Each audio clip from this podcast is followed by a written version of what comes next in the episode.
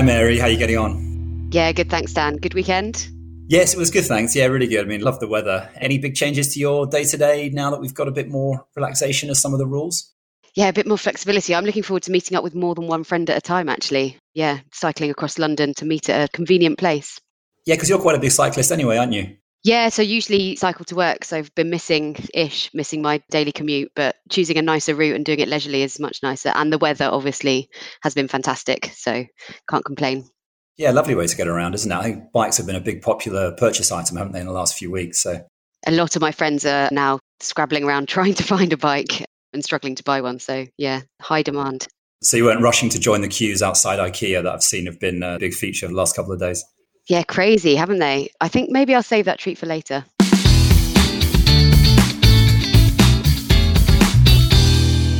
Welcome to Investment Uncut.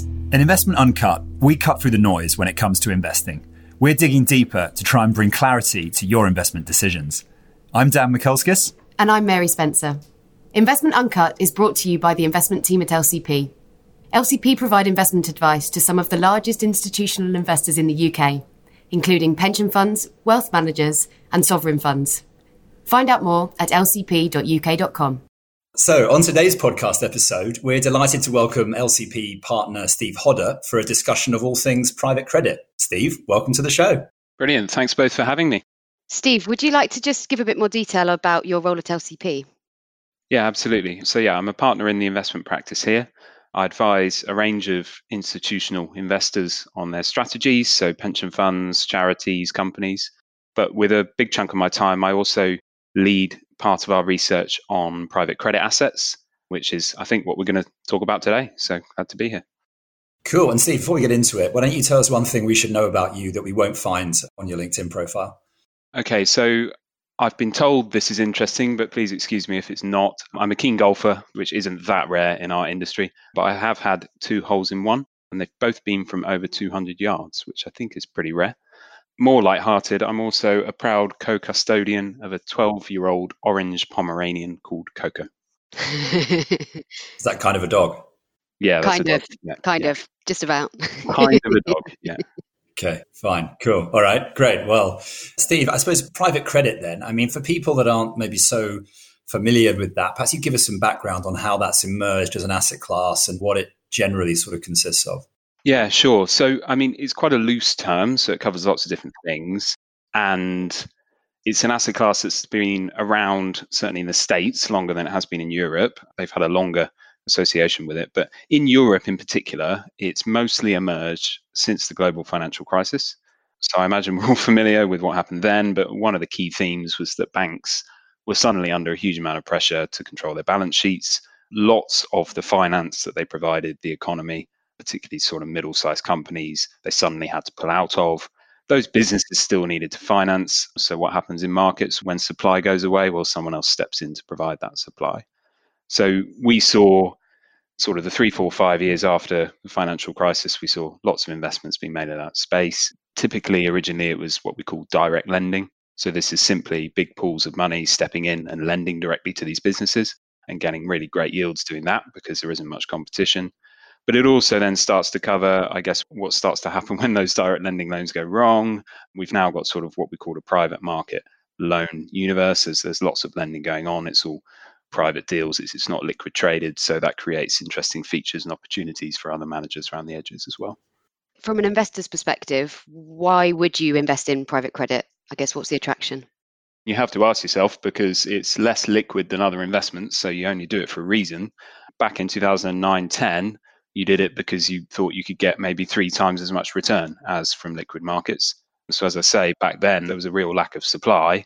If you were geared up and able to join the party on the lending side, you could get a far better return than from other areas. And that holds true now. I think there are lots of things that aren't true about investment markets and where you can make returns. But one that is, is that if you're investing in more complicated and illiquid areas, there aren't as many investors who can do that. So if you're a long term institutional investor like a pension fund, that's one of your main competitive advantages. You can go and understand a tricky asset class. You can take the time and give them the money for a long period of time to be able to go into it, and you get paid more because there aren't as many like you can do that. And when you say a long time, Steve, what sort of time frame are we talking about here? Yeah, so most of these funds are set up over sort of a five to seven year time frame. So that's designed to mirror the types of loans they're doing. If you were to invest in direct lending fund in particular, you'd commit something to a manager, say 10 million quid, and say, here you go, go and invest that on our behalf. And that would get pooled with a load of other investors. They'd spend a couple of years making all the loans. Typically, those loan terms might be sort of three, four, five years. And then as those loans are repaid back to them, they give you your money back. It's what we call a closed ended structure, sort of a couple of years of them taking the money and investing it, a couple of years, three years, paying it back to you. And then they retain the right to extend it a bit more than that. So if a loan's taking longer to repay, they want to make sure they've got the flexibility to, to get the right outcome for their investors. You need to be comfortable that what you're committing in this area might stay locked up for sort of five to seven years.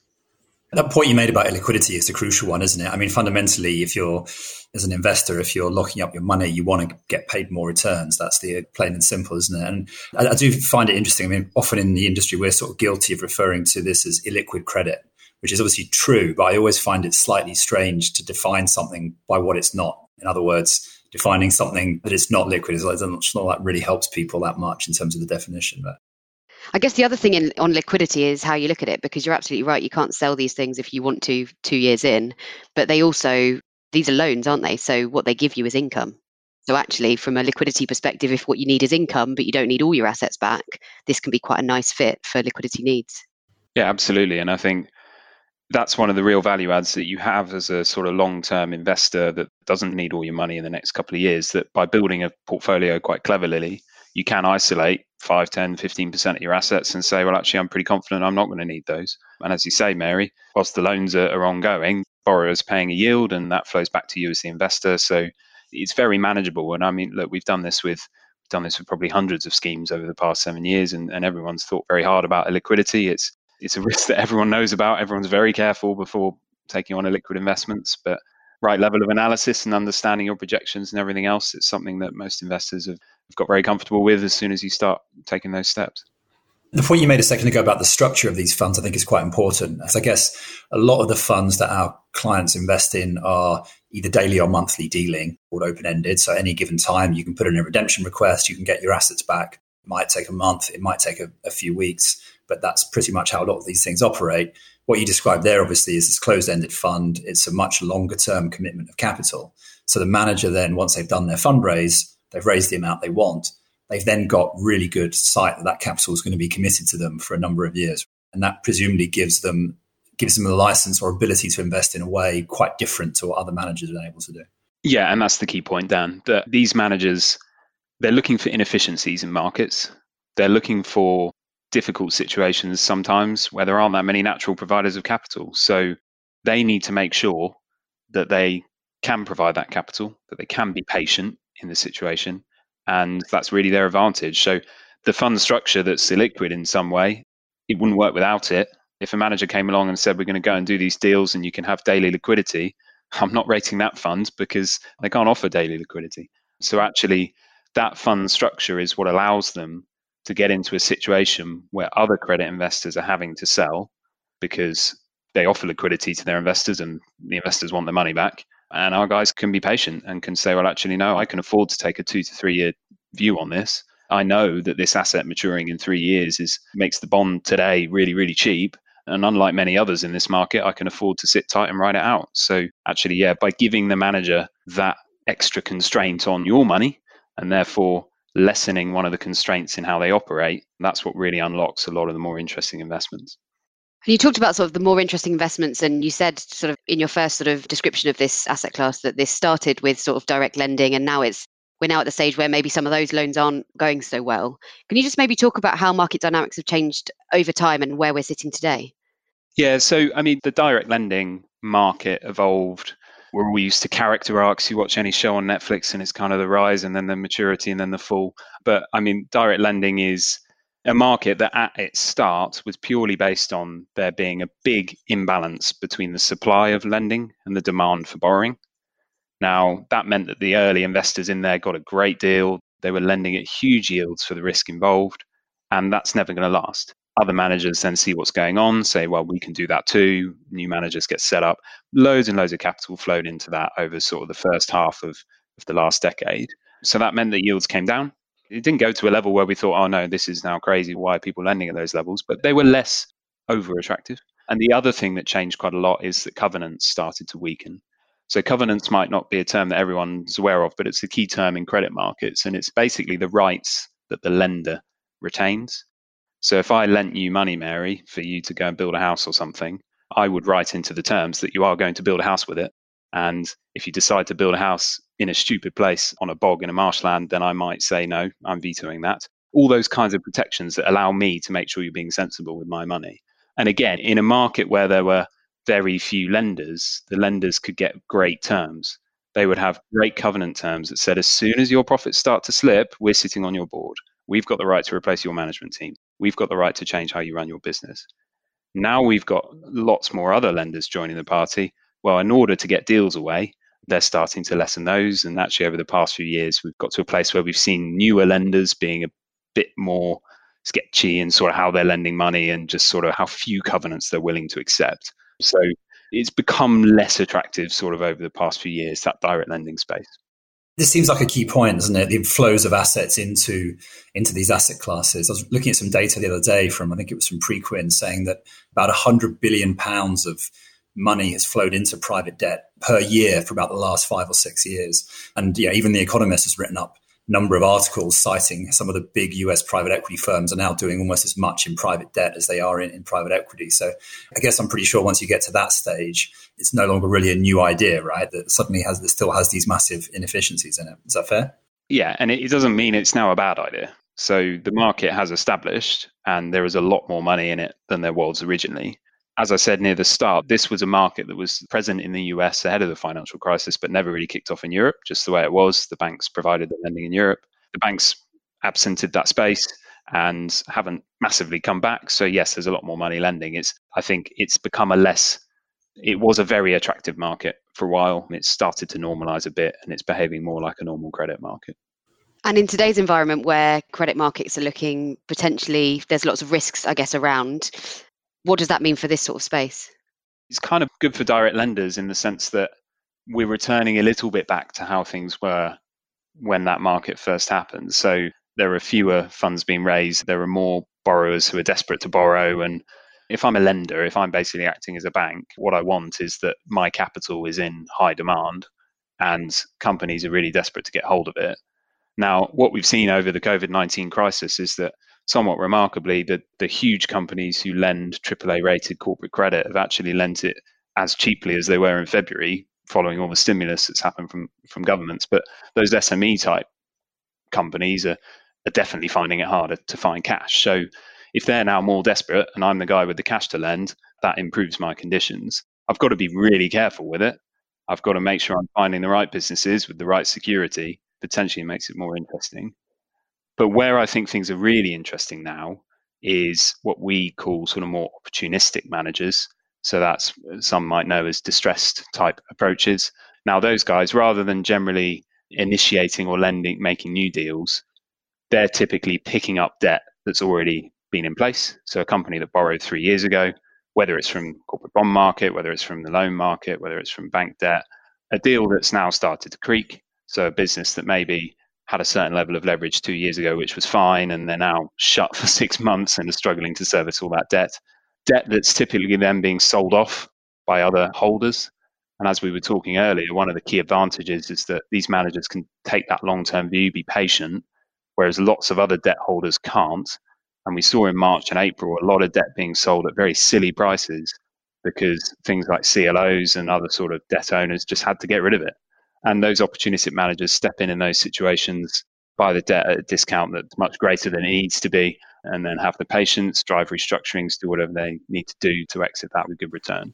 It sounds like the worry here, I suppose, is there's a fine line between being a white knight and rescuing a business and being a loan shark who comes in extracting too much interest, right? And it feels like a time like this, that line is never finer. So, how do you see that sort of panning out with these managers? I mean, it's a good point, and it's certainly something that any investor should be aware of before getting into anything like this. You need to understand what these managers are doing with your money. And yes, there are certainly funds, managers, operators in this type of space who deserve the sort of vulture type term. I think where we try and draw the line is that it's one thing, or a vulture type fund would generally be looking at any type of business where they think by buying the credit investments, perhaps unwelcomely, restructuring things, kicking everyone else out, stripping the business down, selling the assets, they can make a good return. And they don't care whether that business was actually fine at the outset, whether it needed that restructuring or not. One thing that's quite common to the managers we work with is that generally the businesses they're getting involved with need a restructuring. They're not able to do it themselves, otherwise, they would have done it. Often they're coming to the managers themselves. The management team is saying, right, we've ended up here. We've got this much debt. We've got this equity. We've faced a short term downturn. Our leverage has gone from eight times to 15 times. We've got to deal with this. We know you guys know what you're doing. We know you've got capital. We know you can insert it into the system and help us sort this and fix this. Let's get something done. So actually, most of the time, our managers, we're happy as sort of acting to drive a restructuring that needs to happen. Of course, they're making sure they're getting paid for it. They're making sure their investors are getting rewarded. They're not charities. You wouldn't invest with them if they were. You can say there's a lot of risk in backing a tricky turnaround, right? A lot of turnarounds just don't work, and debt holders could lose a lot of money. So I guess that's the flip side, isn't it? They've, they've got to figure out what they think the fair interest rate is for that. Yeah. It sounds like from the description you've just given that this is a really specialist area. So, what kinds of people become opportunistic credit managers? They come from all kinds of backgrounds. I think a bigger proportion of them than you might guess are lawyers by trade. So, as with all credit work, the legalities of the contracts are key. Often the deals hinge on what security is included within which bond issuance and that sort of stuff. And poring over those hundreds of pages of documents and figuring out the truth of the situation is often the most important part. And we talk about efficient, inefficient markets. I think having the expertise and, and patience and time and resourcing to do that over thousands of different potential deals is one of the things that gives these managers an edge. They don't go into a deal not knowing things about it. They know everything about the situation and where their contracts lie and where their legalities lie. And often where they make a return is spotting what others might have overlooked. So lots of lawyers involved, lots of sort of former bankers, private equity type people who is operating in that sphere. They have important networks across banking and PE and other things. So lots of people from those backgrounds. Yeah, it's true that some of the big US private equity firms have built out pretty big private debt arms. I guess that's no coincidence, I think is what you're saying, because it's got similar skill sets potentially there, a little bit of accessing some of the research and some of the expertise. Yeah, and that's a really good point on accessing the research. So, one case I was talking to a manager a couple of days ago about what it all hinged on was that they knew the business. It was a sort of privately held business. They knew it really well because they'd lent to it for 10 years in one of their sort of safer credit funds, sort of targeting quite a low return. But they were in the management team, they had all the information, they were able to underwrite the situation very quickly. So, when things started changing in late March, and that debt suddenly looked like a really interesting opportunity for the opportunistic strategy. Clearly, they've got a conflict to manage because they're involved in different places, but they've got access to all the information. Things were trading down, others were looking to sell. They were able to write up the business case, debate it, and make the deal in a few hours. If you're coming to that cold as a specialist manager, but one without a big network and a big data set, then there's no hope in hell that you're getting through all that documentation in time to make that deal. So having a business that has lots of different touch points in different places and teams that you can cross information around can be really important in this situation. So it sounds like the sort of deals in the opportunistic space, sort of the evolution of those deals and the way that they're structured is relatively different to the direct lending idea that we sort of started with. Do you find that managers typically are in both of those spaces or do they tend to be specialist in one of the areas, not so much the other? Yeah, very much specialists in their own area it's a very loose term, what we call opportunistic credit. It covers a whole load of different approaches because there's lots of different complicated things going on. But one thing we always look for is managers to be specialists in, in quite a tight area. You can't be good at everything in this space. It relies on your expertise, it relies on your networks and your experience. It's unrealistic to think one manager will be good at everything. So some managers will effectively operate like those direct lenders, but they'll focus on really complicated situations where that supply demand imbalance is, is even greater than usual. So it might be direct lending to a business that everyone else finds very difficult to underwrite what the tangible assets are. But if this manager knows that industry really well, has a better legal understanding of the situation, and is able to underwrite it, well, suddenly they're charging 12, 13% on the loan, not six or sevens, because no one else is there. So some of them are sort of originating direct lending, but in, in niche areas whereas other managers will focus solely on trading and restructuring liquid bonds. So some managers focus on massive companies that have debt on liquid markets, go and buy up a huge chunk of that debt, become the primary debt holder, get everyone else on board, leave a restructuring, all, all that kind of classic stuff. But yeah, we look for specialists who are good at what they do and, and stick to what they're good at. Why don't you give us a flavour of, of, what's actually in some of these portfolios then? I mean, how many bonds would we expect to see in a typical portfolio? What the sort of geographical spreads and industries and sectors would, would you expect to see? Yeah, so a typical portfolio, they're quite concentrated, maybe 20 to 30 different positions. So this is very labor intensive work. So there's no way you can go out and get involved in a thousand situations in one fund.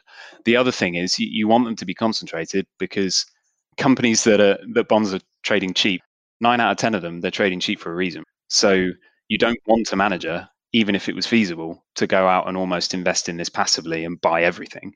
You need that manager to be very selective one key thing we look for in managers is generating a huge volume of potential investments, but only investing in one in 10 or one in 20 of them. So they end up with quite concentrated portfolios.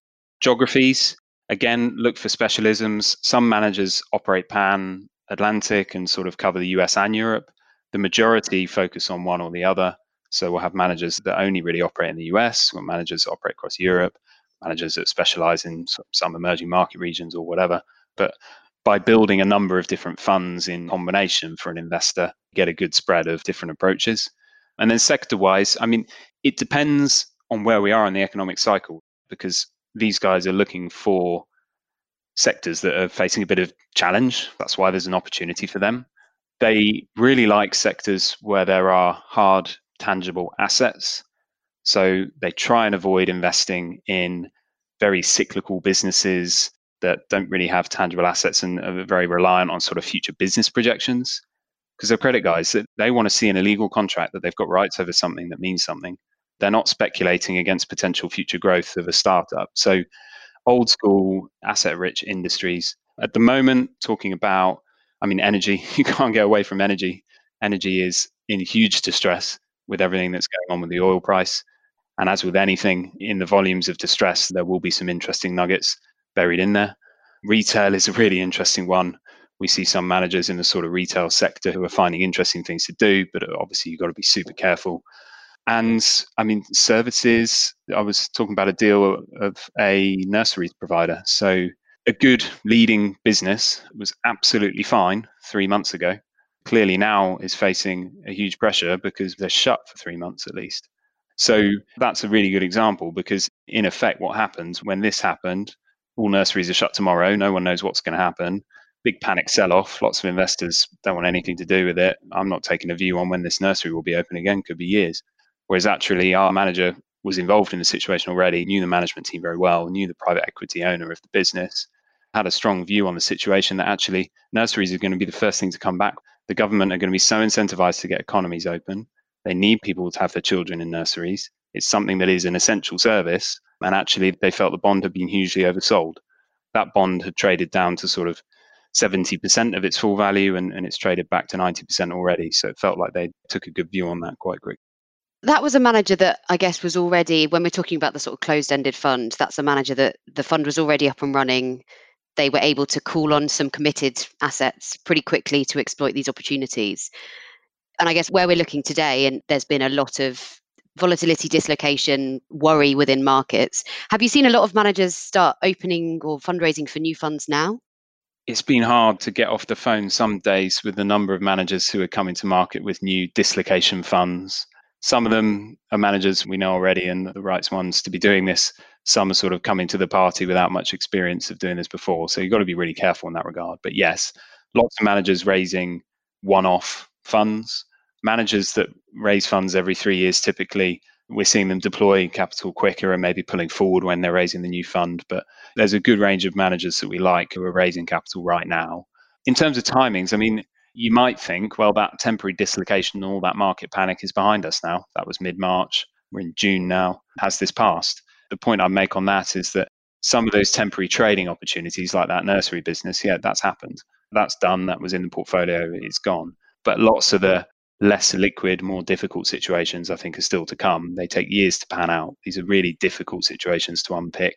The current investors take a long time in some cases to sort of realize and accept the loss and get rid. So there are lots of stickier situations which will take a long time to come through. I mean, we've seen that a bit already, haven't we? I mean, I think it was in papers just recently. Debenhams is one example, I think, that's been owned by a number of these private credit houses for a while. That's obviously been a process that's been ongoing, I think, for years in terms of trying to work out that business. So I imagine there'll be other cases like that. Yeah, and I think yeah, they're a business. I think they're administration now for the second time in two years. It's going to take a long time for those investors to get through and unpick it, but I'm not overly familiar with the balance sheet structure there, but I imagine there are some debt holders who are looking for a chance to get out at some point, and it might make sense for some new managers to get involved and start driving that restructuring. But yeah, that's a classic example of a business that maybe doesn't have a huge future in the economy. I mean, we all know what's going on with retail and where we might be going, but at the prices it's being traded at, with the underlying assets it's got, actually, there's still quite good returns to be made, I think. And that speaks to the risk of the whole asset class, doesn't it, really? Because, like you say, when you're buying bonds that are trading so cheaply, it could be that there's a turnaround to be had if you get it right, or it could also be that it's in an industry that's just dying and it's never going to work. So that's at the core of the risk there, isn't it? Yeah, it's the core of the risk. And I think, again, one thing I like about credit investing is you kind of know at the outset what your scenarios are, what might happen.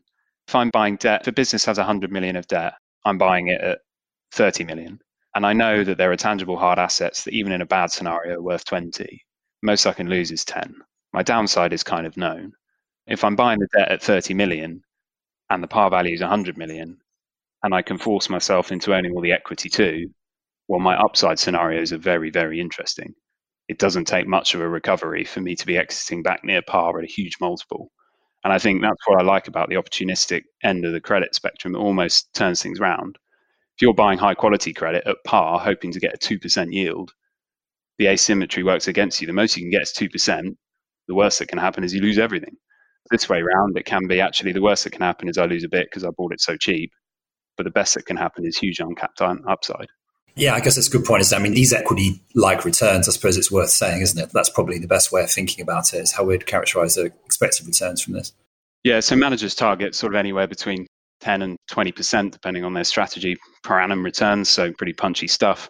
As ever, you've got to take any manager's target with a pinch of salt. They're, they're a combination of what they think they can do and also how they feel they need to market themselves and everything else. So we're not sat here expecting every manager to hit 20%. So essentially, we kind of view this as, as a way to try and get equity like returns. So maybe six, seven, eight percent per annum. But in this environment, in an environment like this, history suggests that on average, these managers should be meeting their targets or exceeding them. So I wouldn't be surprised if we see much higher returns from these types of strategies than from equity markets. Yeah. How about the uh, sort of responsible investing considerations here? And these, I mean, if, obviously, if we're talking about equities, you're normally thinking in terms of the votes that you've got and, and the way you're trying to steer companies using those votes.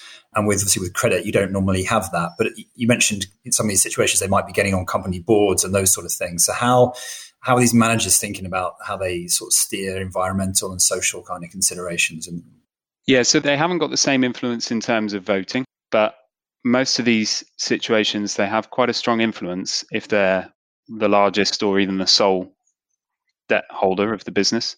If they're sitting on covenants that allow them to change management if they're not happy with how things are going, then obviously they've got quite a strong power there too.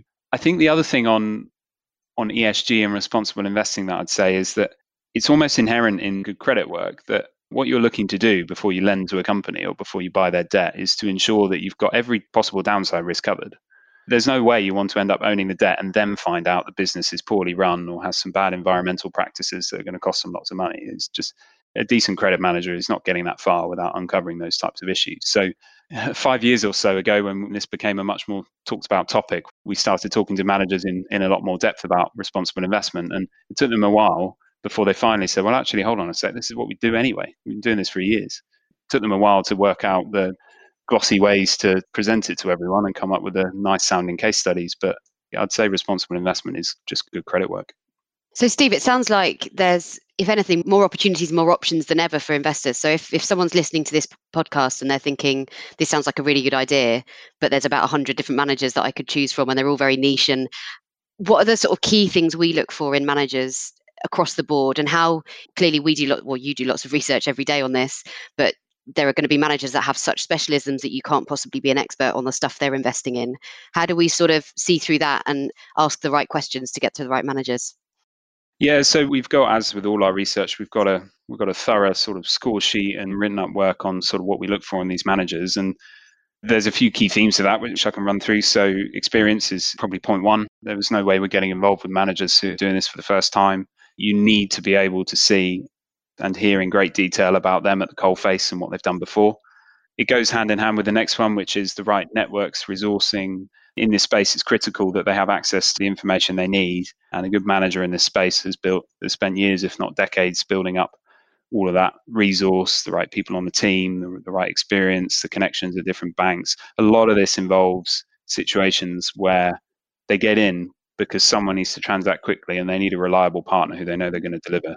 And they're on the phone to the people they know that they've done it before for the past 20 years. So it is one of those industries where that's really important we look for very good, well resourced analyst teams. We like analyst teams that specialize. We want a good bank of legal analysts and, and, credit analysts that know their particular niches and work very hard on particular deals. One key piece of information is what type of fund size they're looking to raise. It's one of the big conflicts in, in asset management that the bigger fund you raise as a manager, the more fees you get paid. But in this type of space in particular, that extra billion you've just raised, that extra two billion, I was talking earlier about how important it is to be selective in what investments you make. If you get greedy and start raising bigger and bigger funds, it's only going to make it harder for you to be selective and stick to the best investments. So we look for strong discipline in managers raising the right size funds for the markets that they play in. And so, Steve, just to sort of as our final point, what kind of investors do we find investing in this sort of stuff? it's not every investor we come across. It's important to work out whether you're the right investor for this or not. They tend to be investors that have a few things in common. They have a need or they're looking for quite strong returns. Ultimately, if you're an investor who, who only needs very low returns, I think this is a great opportunity, but there's a lot of risks involved. So don't bother, don't take on those risks.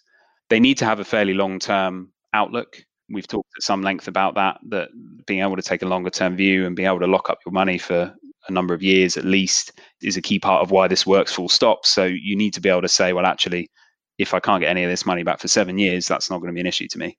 So they tend to be whether it's sovereign wealth funds, whether it's charities, whether it's larger pension funds, those types of investors are all over this type of stuff. And I guess the final point is size of investor. I mean, the managers typically have sort of lower investment limits and you definitely want a blend of different managers. You want to try and achieve a sort of team of specialists if you like.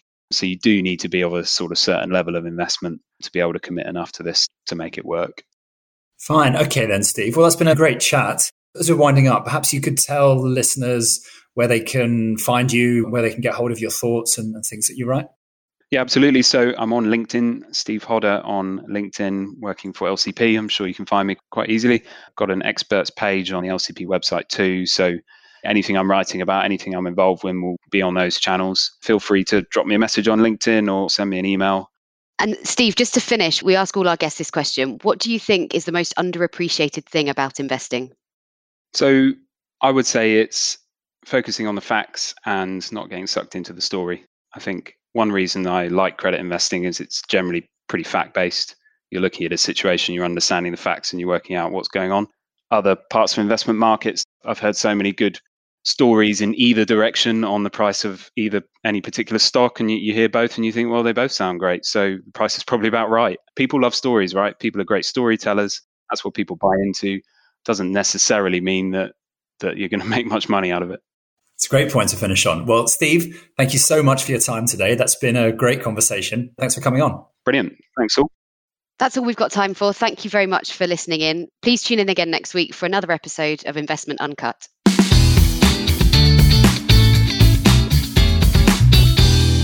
Our podcast is for information and marketing purposes only and does not constitute any form of investment or financial advice. For more information, please refer to our marketing privacy policy on the LCP website.